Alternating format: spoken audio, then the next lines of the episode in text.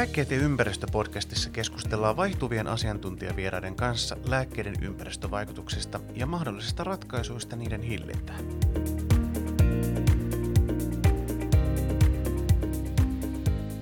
Tervetuloa mukaan Lääkkeet ja ympäristöpodcastin toiseen jaksoon, jossa keskustelemme lääkäreiden roolista lääkkeiden ympäristövaikutusten hillinnässä.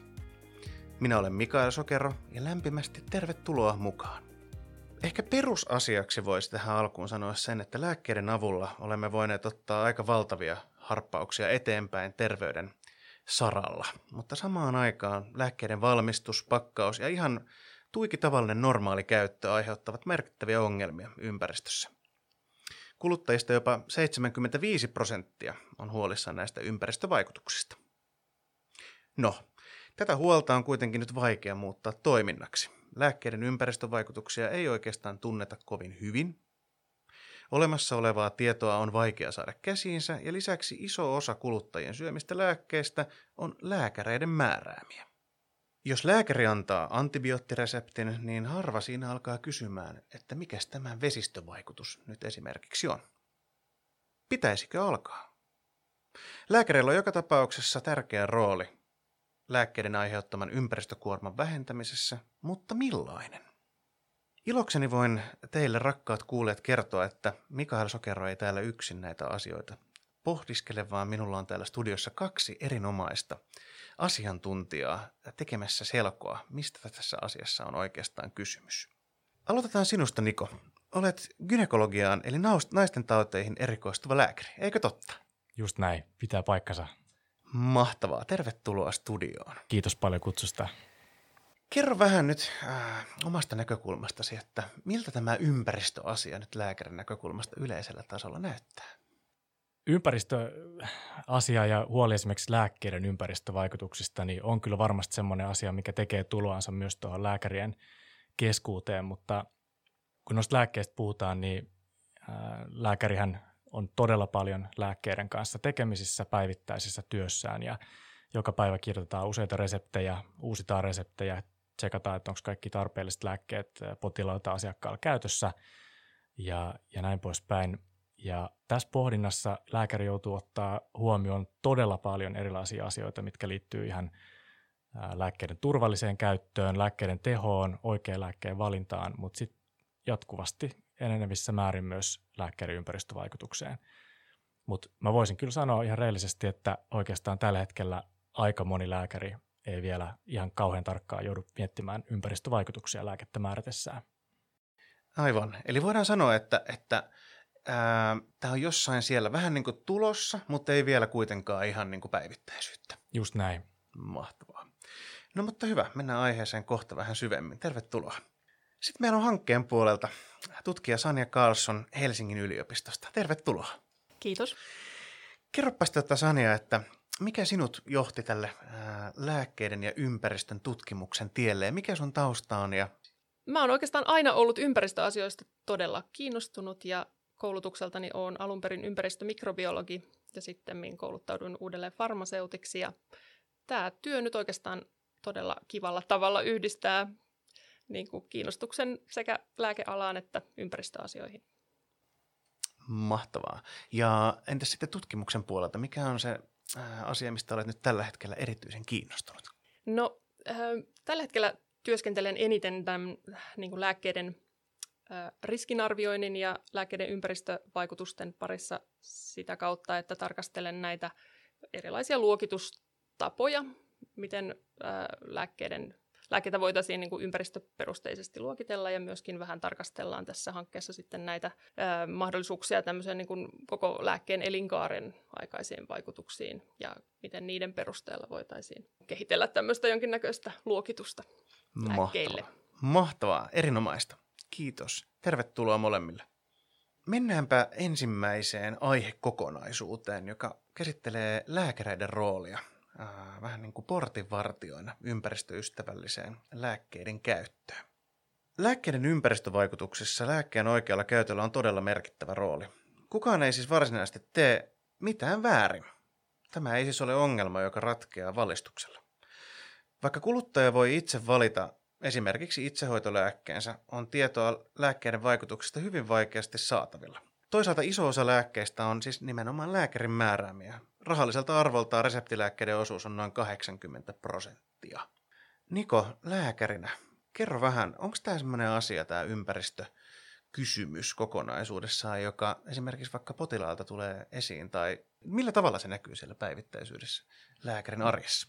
No nyt jos mietitään kokonaisuutena tuommoista ympäristöasioista huolehtimista ja ehkä myös huolestumista, niin, niin varmasti tota, semmoinen pohdinta ja keskustelu on, on niin kaiken muunkin ympärillä kiihtynyt nyt viimeisten vuosikymmenten vuosien aikana erittäin paljon. Ja, ja kyllä mä oon ihan varma siitä, että lääkkeissäkin ja terveydenhuollossa ylipäänsä, niin me joudutaan noita kysymyksiä pohtimaan vielä paljon tarkemmin kuin mitä tällä hetkellä niitä pohditaan. Terveyskeskuslääkärin vastaanotolla on hyvin harvoin sellaisia tilanteita, että potilas tiedustelisi lääkkeiden ympäristövaikutuksista. Mä uskon, että se johtuu osin siitä, mitä sä vähän tuossa mainitsitkin, että tietoa niistä ympäristövaikutuksista on oikeastaan aika hankala saada ja, ja, ja tosiaan me ei myöskään tiedetä oikeastaan kovinkaan monen lääkkeen osalta sitä, että mitkä niiden ympäristövaikutukset on. Ja vielä kun otetaan se huomioon, että, että asiakas tai potilas tulee hakemaan hoitoa johonkin vaivaansa ja, ja yleensä tota, siinä painaa hyvin paljon myös se, että, että saadaan tämä vaiva hoidettua, niin silloin lääkkeen ympäristövaikutukset saattavat hyvinkin jäädä ikään kuin lääkkeen tämmöisen kliinisen tehon jalkoihin. Ja, ja muutenkin lääkärinkin kannalta tuossa tilanteessa on hirveän monta asiaa, jotka pitäisi pitää samaan aikaan mielessä. Onko lääke turvallinen, onko esimerkiksi allergioita, onko tämä tehokas lääke – ja ihan lähtien semmoista asioista, että mitkä on annostukset ja sopiva lääkekuurin kesto. Ja sitten kun pitäisi ottaa vielä huomioon lääkkeiden mahdolliset ympäristövaikutukset, niin lääkäri kyllä tarvitsisi hyvinkin yksinkertaisesti ja helposti saatavilla olevaa tietoa, jotta tämmöistä asiaa voitaisiin funtsia siinä, kun lääkkeitä määrätään aika ripeällä tahdilla tuommoisessa esimerkiksi kiireisessä terveyskeskuslääkärin työssä. Aivan, aivan. Ja varmasti tässä meilläkin Suden hankkeessa tämä on tavoitteena. Eli, eli just nimenomaan jotain tämän tyyppisiä hyvin konkreettisiakin ratkaisuja tuottaa, mistä, mistä puhuit. Äh, Sania, mitä oikeastaan nykyään tiedetään lääkkeiden ympäristövaikutuksesta, tai että onko se todellakin niin kuin hyvin vähäistä se tieto, tai, tai mistä tässä koko tietopohjassa onkaan kysymys? No Lääkkeiden ympäristövaikutuksista kyllä tiedetään jonkun verran tietyistä lääkeaineista, mutta ja enenevässä määrin ehkä niitä jonkin verran tutkitaan.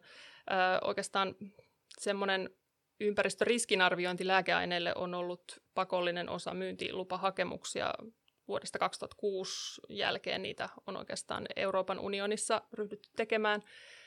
Ja sen jälkeen niitä on jonkun verran siis tehty, mutta on tietysti vielä paljon ja paljon lääkeaineita, joille ei ole oikeastaan mitään tietoa niiden ympäristövaikutuksista. Eli lähinnähän niissä mitataan sitä pysyvyyttä ja biokertyvyyttä eliöihin ja sitten toksisuutta jonka avulla voidaan sitten sitä riskiä laskea, kun arvioidaan sitä, mitä, millaisia määriä sitä sinne ympäristöön päätyy. Mutta että sitä on jonkun verran, sitä on vähän sille hajanaisesti siellä täällä, että nyt oikeastaan semmoinen yksi, yksi tämmöinen niin kuin keskitetty ää, tietokanta, missä tätä tietoa nyt tällä hetkellä löytyy, on Ruotsissa tämmöinen kehitetty ympäristöluokitusjärjestelmä, joka löytyy FAS, FASin sivustolta, eli fas.se. Muuten sitä voi joidenkin lääkeyritysten omilla, omilla nettisivuilla, verkkosivuilla, he, jonkun verran lääkeyritykset julkistaa myös siellä näitä tietoja, mutta ja ihan tutkimusartikkeleista ehkä, mutta hyvin sellaista hajanaistahan se tieto on, että ei tietenkään lääkärillä varmasti siinä hoitotilanteessa ole aikaa lähteä näitä asioita etsimään. Kuinka paljon sellaisia tilanteita tulee lääkärillä hoitotyössä, että potilaalle soveltuisi useampi vaikka saman lääkeaineryhmän sisällä olevista lääkkeistä mm. niin kuin tehon ja turvallisuuden kannalta, mutta siinä kohtaa voisi teoriassa ottaa myös ympäristövaikutuksen huomioon. Just näin. No tässä mulla tulee nyt ainakin muutama tuommoinen aika yleinenkin esimerkki mieleen, että jos lähdetään ehkä semmoisesta, josta tiedetäänkin aika paljon ympäristövaikutuksista, niin voisi miettiä esimerkiksi ehkäisyvalmisteiden käyttöä, yhdistelmäehkäisypillereiden, se, että niistä kertyy, kertyy esimerkiksi vesistöihin tietynlaisia hormoneja, niin tota, on ollut tiedossa varsin pitkään. Se on varmasti yksi näistä tämmöisistä tyyppitapauksista, joista on tiedetty jo varmaan 80-luvulta saakka. Ja, ja tota, siinä on kyllä semmoinen sauma, että siinä voidaan miettiä vähän niin kuin erilaisia vaihtoehtoja. Toisaalta hormonien välillisiä vaihtoehtoja, mutta myös sitten erilaisia, erilaisia tota, esimerkiksi vaikka sen, että aloitetaanko ehkäisy e-pillereillä vai kierukalla. Ja tämä on kuitenkin yksi semmoinen hyvin, hyvin niin kuin arkipäiväinen keskustelun aihe tuolla esimerkiksi gynekologian puolella. Sitten jos mietitään sellaisia tilanteita, missä potilaalla on esimerkiksi vaikka jonkinlainen tulehdus ja aloitetaan antibioottihoitoa, niin silloinkin monesti voidaan kyllä jonkin äh, muutaman vaihtoehdon välillä pallotella, mutta monesti ne vaihtoehdot on kyllä sellaisia, että niillä ei välttämättä ole äh, toisistaan hirveästi eroavia, mm. eroavia tota, äh, haittavaikutuksia luonnon kannalta.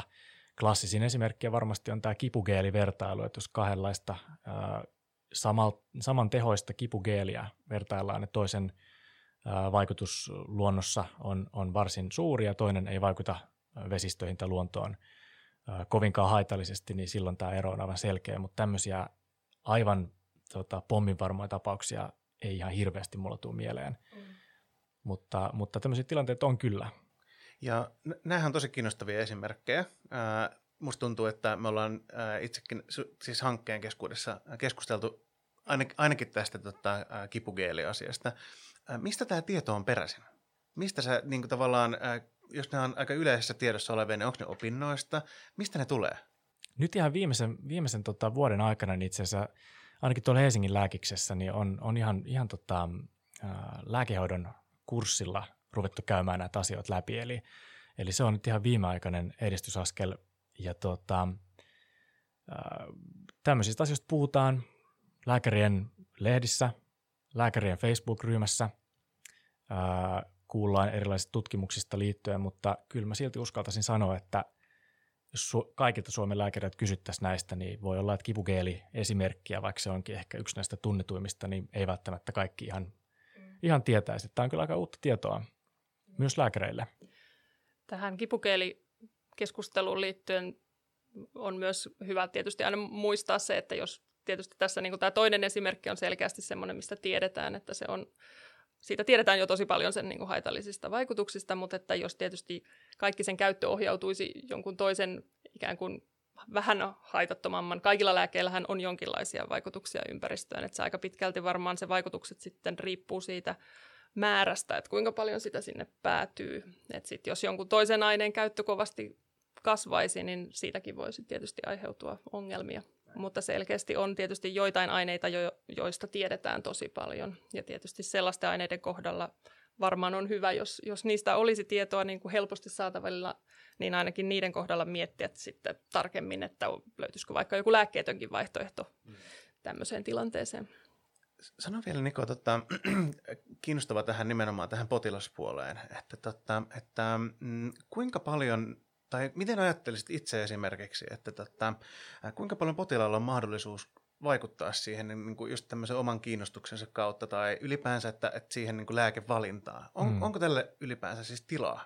Tämä on erittäin hyvä pointti ja mun mielestä tämä on aivan oleellista tämän, tämän tota, myös näisten ympäristövaikutusten kannalta, koska meidän täytyy ihan ensin ratkaista se ongelma, että, että saataisiin ikään kuin potilas ja häntä hoitava terveydenhuollon ammattilainen vähän niin kuin samalle viivalle – Tämä on semmoinen kysymys, mihin me ollaan törmätty esimerkiksi, kun mä ollut työssä palvelumuotoilun parissa, terveydenhuollon palvelumuotoilussa, ja se, että jos me pystytään ikään kuin tuomaan potilas ja tämä ammattilainen samalle tasolle siinä määrin, että he molemmat on esimerkiksi tietoisia siitä, minkälaisia vaihtoehtoja meillä on pelissä, kun lähdetään jotakin asiaa sairautta vaikkapa hoitamaan, niin se on minusta aivan ensimmäinen askel sille, että voidaan ensinnäkin lähteä pohtimaan yhdessä tasa-arvoisesti niitä vaihtoehtoja esimerkiksi lääkehoidon valinnalle.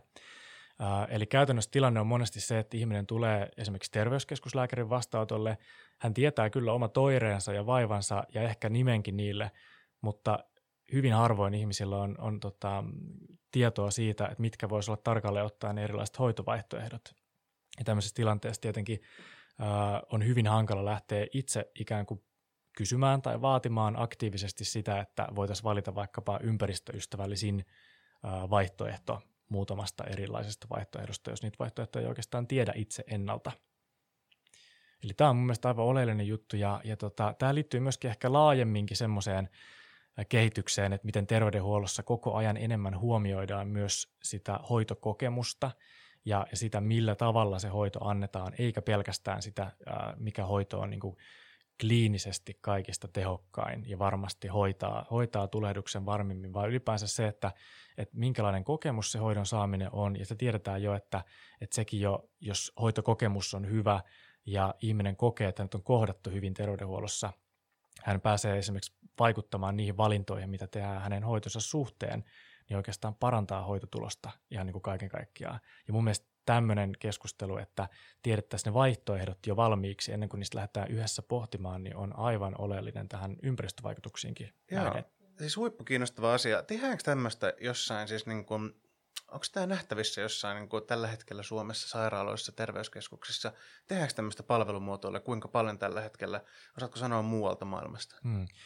Suomessa terveydenhuollon palvelumuotoilu on vielä, vielä tota, sellainen asia, että, että sitä kyllä tehdään, mutta uh, koko ajan enenevissä määrin. Sen sijaan esimerkiksi vaikka Lean-tyyppinen kehitys terveydenhuollossa on ollut hirveän paljon jo pinnalla varmaan 90-luvulta asti ja kyllä voisi sanoa varmaan, että kaikki Suomen sairaanhoitopiirit jollain tasolla omassa strategiassaan pyrkii nykyään huomioimaan aika paljon sitä, että minkälainen hoitokokemus on. Tässä erityisesti yksityiset toimijat on kunnostautuneet, mutta myös julkisen terveydenhuollon sairaanhoitopiirit on pakostakin joutuvat miettimään sitä, että millä tavalla myöskin se kokemuksellisuus huomioitaisiin paremmin siinä hoidossa. Ja näkisin, että tämmöinen, mistä tänään puhutaan, niin on kyllä varmasti yksi osa sitä kokemuksellisuutta. Joo, ehdottomasti, ehdottomasti tosi kiinnostava, kiinnostava aihe kyllä.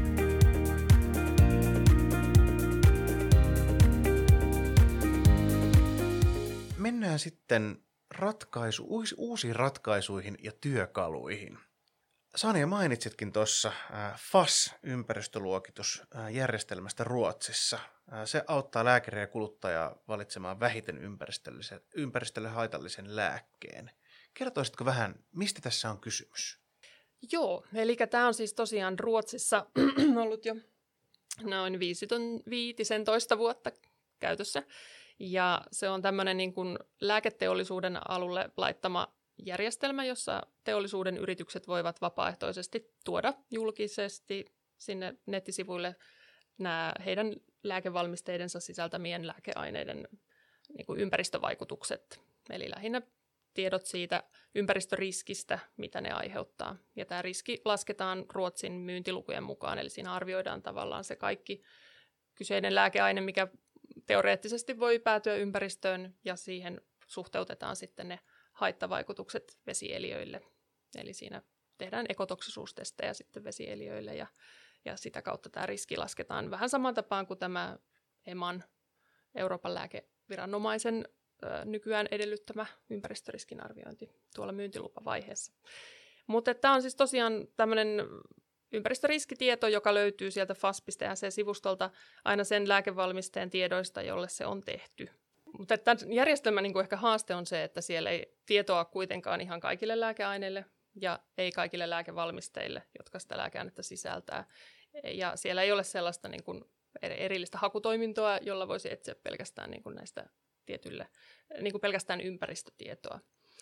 Mutta tota, se on tosiaan ollut jo monta monta vuotta siellä käytössä ja ja tota, sitä hyödynnetään. En tiedä kuinka paljon lääkäri työssään etsii itse sieltä sivustolta sitä tietoa tarvittaessa, mutta että sitä on otettu huomioon sitten esimerkiksi Tukholman niin kuin, läänin viranomaisten tämmöisellä suosituslistalla, mitä he tekevät lääkäreille, että mitä lääkeaineita mihinkin indikaatioon tulisi ensisijaisesti määrätä, niin siellä niin kuin näiden tehon ja turvallisuuden ja kaikkien muiden asioiden yhteydessä hinnan lisäksi, niin myös tämä ympäristönäkökulma on otettu yhdeksi kriteeriksi sille listalle pääsyyn.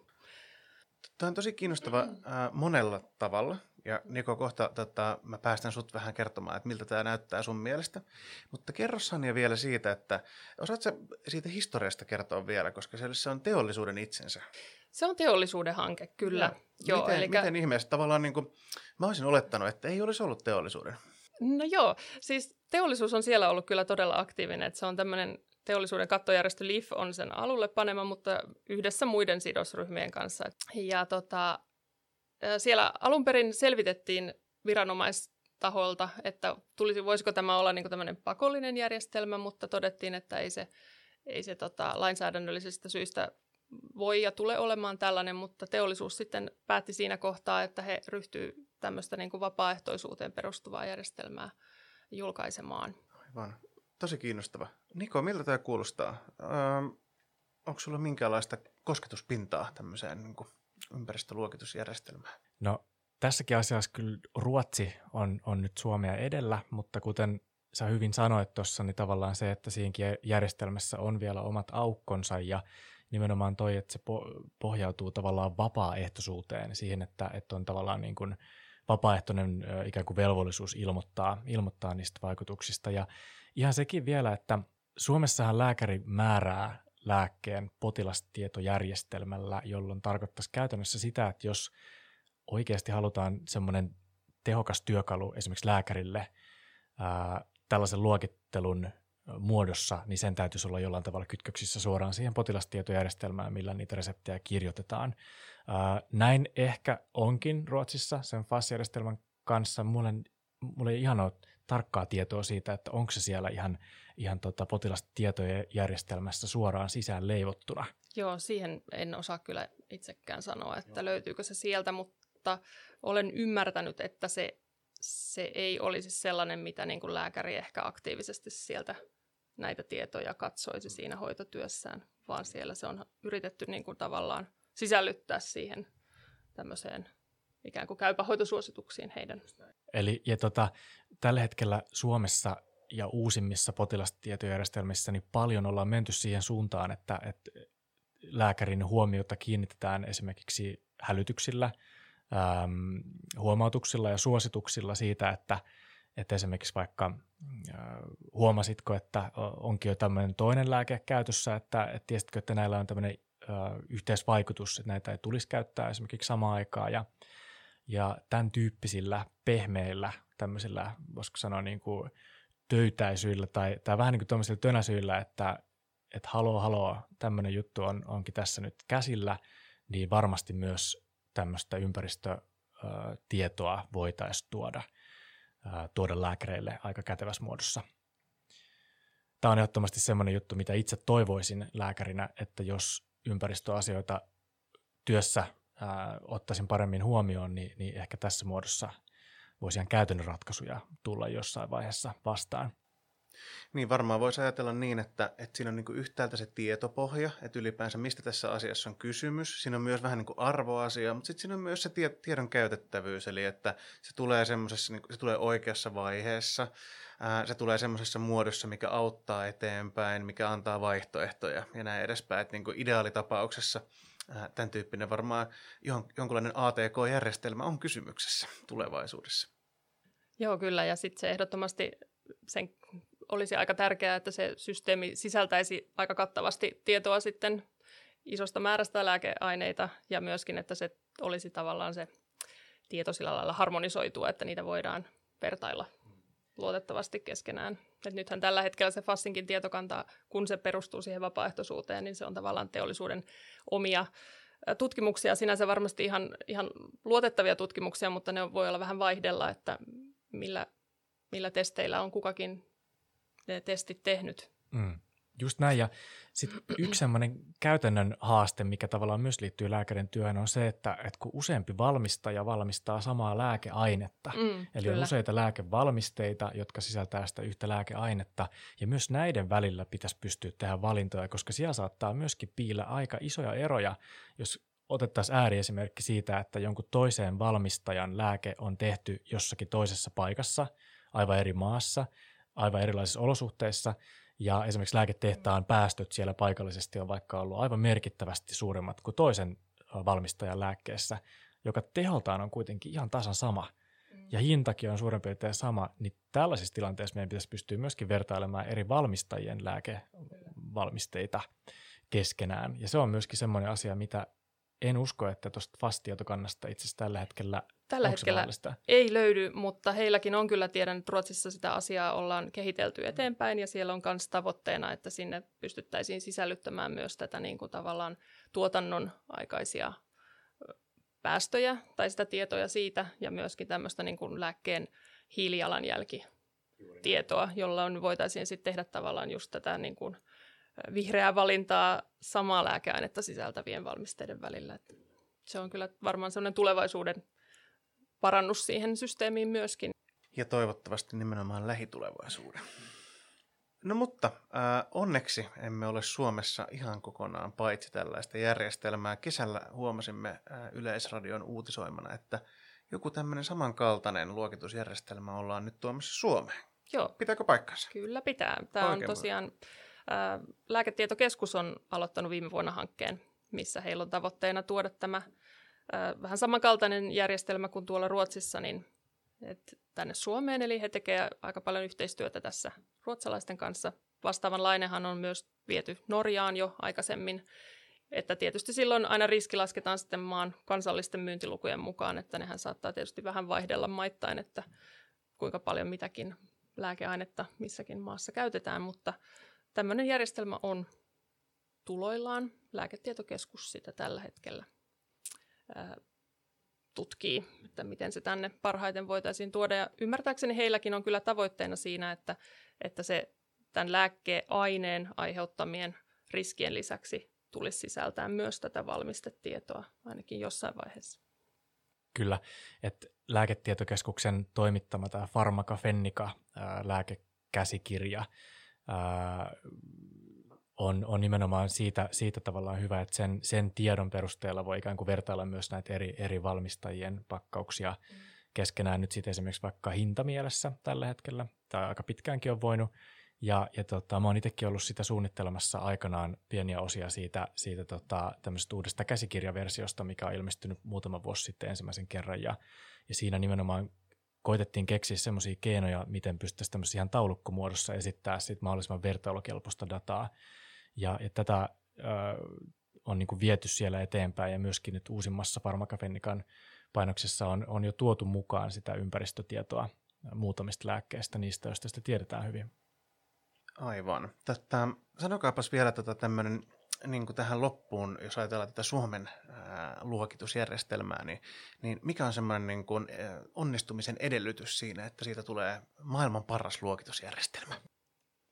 Hyvähän se olisi, että se olisi niin kuin aika kattava, kattavaa tietoa. Toki se tulee varmaan pitkälti perustumaan nyt siihen, mitä tällä hetkellä siellä FASSissa on. Ja siellä jonkun verran on tietysti just tällaista, että kun on niin kuin eri valmisteilla myöskin samaa lääkeainetta sisältävien eri valmisteiden niin kuin vähän poikkeavat riskiarvioinnit johtuen heidän erilaisista testeistä, mitä he on käyttäneet. Että se olisi jollain lailla niin kuin harmonisoitu niin, että tietoa löytyisi vaan niin kuin aina lääkeainekohtaisesti. että varmaan sitä tietoa tarvittaisiin aika paljon lisää. Ja siksi on hyvä, että meillä on tutkimusta. Niko, mikä sun näkökulma oli tota, tähän, että mikä olisi sen onnistumisen edellytys? No, kaikki nuo ajatukset kuulostaa tosi hyvältä ja, ja niin kuin mä haluaisin lisätä vielä sen, että et, et meillä pitää olla riittävän yksinkertainen, ää, yksinkertainen luokittelujärjestelmä ja erityisesti myöskin semmoinen läpinäkyvä siltä osin, että se olisi nähtävissä myös, myös lääkkeen käyttäjällä, eli tavallaan kuluttajalla, potilaalla, asiakkaalla, mutta myös toki sit ammattilaisilla. Ja, ja tota, se on nimenomaan edellytys sille, että, että ihminen pystyisi itsekin hieman tutustumaan siihen, että, että minkälaisia vaikutuksia esimerkiksi heidän käyttämillään lääkkeillä on olemassa ja, ja voisi tässä jälleen kerran aktiivisesti esimerkiksi kysyä siitä asiasta vastaanotolla ja miettiä, että olisiko tällä jotain vaihtoehtoa, jos lääkäri ei itse sitä äh, proaktiivisesti ehdota. Aivan. Osaatteko sanoa, että milloin tämmöinen luokitusjärjestelmä pitäisi olla paikallaan, eli tapahtua? uskoisin, että varmaan nyt lähivuosien aikana, mutta että siinä on tosiaan nyt jonkun verran varmasti tekemistä vielä sitten sen. Ja voisin vielä itse asiassa tuohon, mitä äsken sanoit siitä läpinäkyvyydestä, että se on kyllä aika tärkeä juttu tosiaan, että myöskin se, että se tutkimustieto siellä taustalla olisi niin kuin julkisesti saatavilla. Sitähän nyt ei tietysti kuluttaja varmasti lähde katsomaan niitä eliötestien tuloksia ja niitä mikrogrammaa litrassa määriä, mutta se on taas tutkijoille ja sen läpinäkyvyyden kannalta aika tärkeä juttu, että niitä pystyy sitten vertailemaan ja katsomaan, että mistä, se, mistä siihen tulokseen on lopulta päädytty. Hienoa. No niin, eli me ollaan nyt katsottu vähän sitä Ruotsin järjestelmää, tätä mahdollista, tai ei mahdollista, vaan Suomen tule, tulevaa järjestelmää kertokaa vähän muita. Minkälaisia muita ratkaisuja tai ratkaisun avaimia meillä voisi olla esimerkiksi vaikka koulutukseen tai tai muuhun liittyen? Mulla tulee kaksi asiaa mieleen ja ensimmäinen liittyy tuohon koulutukseen, että, että sitä onkin nyt tässä jo alettu tekemään, tekemään yliopistoissa Suomessa, että esimerkiksi lääkärin koulutukseen on tuotu mukaan sitä myöskin ympäristövaikutusten ajattelua ja se, että miten, miten lääkäri osaisi tavallaan siinä päätöksenteossa ottaa huomioon kaikkien muiden oleellisten asioiden lisäksi myös niitä ympäristövaikutuksia. Ja vähintäänkin tulisi tietoiseksi siitä, että, että lääkkeellä nyt on toisistaan vähän, vähän tota eroavia ympäristövaikutuksia, on olemassa hyviä vaihtoehtoja ja ehkä huonojakin vaihtoehtoja ää, ympäristön kannalta. Toinen semmoinen, mikä mulle tulee mieleen, niin, niin tota, liittyy sit ylipäänsä tämmöiseen lääketietoon ja, ja niin kuin vähän laajemminkin. Puhutaan tämmöistä rakenteisesta lääketiedosta ja siihen liittyy erilaiset potilastietojärjestelmät ja muut. Se kuulostaa hankalalta ja, ja monimutkaiselta asialta, mutta käytännössä siinä on kyse siitä, että – että me tiedettäisiin oikeasti, että millä, millaisia lääkkeitä ihmiset käyttää, käyttääkö se niitä oikein vai väärin, oikealla annoksella vai jollain ihan muulla kuin sillä määrätyllä annoksella, ja miten ne lääkkeille tapahtuu. Tällä hetkellä meillä on yksi tapa saada selville, että käyttääkö ihminen hänelle määrättyjä lääkkeitä, ja se on se, että me tarkastellaan sitä, että onko se nostanut ne apteekista. Ja sen jälkeen kukaan ei tiedä, mihin ne lääkkeet päätyy. Ja se on tosi iso ongelma ja se liittyy aivan oleellisesti myös näihin ympäristövaikutuksiin. Tiedetään, että on tämmöisiä yksittäisiä storeja, että ihmiset ostavat äh, esimerkiksi jotakin lääkkeitä apteekista, koska tietää, että jos lääkäri näkee, että niitä ei ole ostettu, niin lääkäri suuttuu. Ja tota, sitten sit niitä lääkkeitä ei kuitenkaan käytetä, koska pelätään esimerkiksi niiden haittavaikutuksia. Ja tämä on myöskin semmoista koulutusta ja tiedonantoa, mitä pitäisi meidän pystyä entistä paremmin antamaan myös lääkkeiden käyttäjille – heidän pitäisi olla tietoisia siitä, miksi he käyttää lääkkeitä, minkälaisia haittavaikutuksia niistä saattaa tulla. Ähm, muutenkin vähän siitä, että, että olisi jotain muuta kuin se, että koska lääkäri määräsi tämän mm. lääkkeen. Joo, toi on tosi hyvä pointti ja on ihan samaa mieltä kanssa, että just toi, myöskin tietysti näistä ympäristöasioista viestiminen on aika tärkeää myös, että se ei se ei myöskään niin kuin aiheuta haittaa sinne hoitomyöntyvyydelle, että jos lääkäri on määrännyt lääkkeen reseptillä, niin se täytyy tietenkin käyttää, Kyllä. vaikka sillä on ympäristöhaittoja. Että aina kannattaa muistaa, että kaikilla lääkkeillä on jotain vaikutuksia ympäristöön, että siinä kohtaa nimenomaan se, se on tärkeää noudattaa lääkärin ohjeita ja käyttää se kuuri niin kuin on määrätty, koska sillä varmaan voidaan välttää myös turhia niin kuin uusia kuureja, Juuri näin. kun se saadaan se hoito ensimmäisellä kerralla onnistumaan. Just että, näin. Mm. Ja toi on aivan oleellista myöskin, koska, koska tota, tämä ei myöskään saa vaikuttaa sillä tavalla, että tämä olisi sellainen työkalu, joka alkaisi sitten pelottamaan ihmisiä enemmän. Niin, aivan. Koska se on se toi, toinen tota, ikään kuin ääripää, mitä voisi pahimmillaan tapahtua. Kyllä, joo, että ei huonoa omaa tuntoa ei pidä kenenkään mm. Potea siitä. Että... Ja toihan on tosi kiinnostava toi, mistä puhutte juuri, että, että tota, minkälaisia keinoja meillä olisi niin kuin saada paremmin tietoa siitä, että millä tavalla lääkkeitä käytetään, koska meillähän tulee tosi nopeasti eettiset kysymykset tässä myös sitten vastaan. Että eihän tässä teknologiasta ole kysymys. Meillä on kaikki maailman keinot olisi sitä varten, että me voitaisiin seurata ihmisiä enemmän, mutta etiikkahan meillä tulee siellä vastaan. Se on just näin, että jos mä määrään nyt sulle esimerkiksi tässä tässä, tässä tota lääkekuurin, niin, niin se, että jos mä tuun sun olohuoneen ikkunan taakse chiigaamaan, että syöt sä oikeasti ne pillerit tai sun pitää laittaa kuva siitä, että sä oot nielassut pillerin mulle joka päivä kolme kertaa, niin ei se varmaan mukavaa tuntus. Tietenkään me ei voida tehdä sellaista, mutta sitten siinä voisi olla muita vaihtoehtoja, esimerkiksi sitä, että että lääkettä käyttävä ihminen itse kirjaisi vähän paremmin esimerkiksi niitä, että, että miten hän on käyttänyt lääkettä tai kirjaisi vaikka, en mä tiedä, jonkin sovellukseen, että minkälaisia haittavaikutuksia siitä on tullut nämä on vaikeita kysymyksiä ja se kaikki vaatii ylimääräistä työtä jossain kohtaa. Sen takia ne on aika haastavia toteuttaa.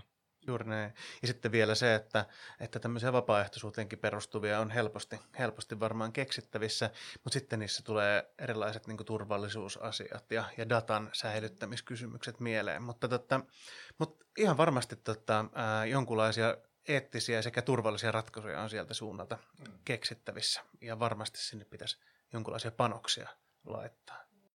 Ja mä näkisin tuon luokituksen ehkä just semmoisena mahdollisena työkaluna, mutta sen taustalla tosi hyvä, että on sitten se koulutus sekä lääkäripuolella että farmasian alan ammattilaisilla ja terveydenhuollon ammattilaisilla ylipäätään, että tavallaan osataan myös tulkita sitä, sitä luokitusta, että millaisen painoarvon sille laittaa missäkin tilanteessa. Ja just niin kuin vaikka itsehoitopuolella ehkä jos kuluttaja, että miten he voisivat vaikuttaa, niin ehkä siellä just sitten pystyisi miettimään niin kuin itsehoitolääkkeiden kohdalla, että, että löytyykö joku vaikka lääkkeetön vaihtoehto johonkin tilanteeseen Just myöskin. Näin. Mä haluaisin vielä semmoisen yhden pointin nostaa tuosta, että täytyy myöskin pitää mielessä, että että tällä hetkellä lääkäri, yksittäinen esimerkiksi terveyskeskuslääkäri joutuu pitämään mielessänsä ihan valtavan määrän tietoa siitä, minkälaisia erilaisia lääkkeitä on olemassa.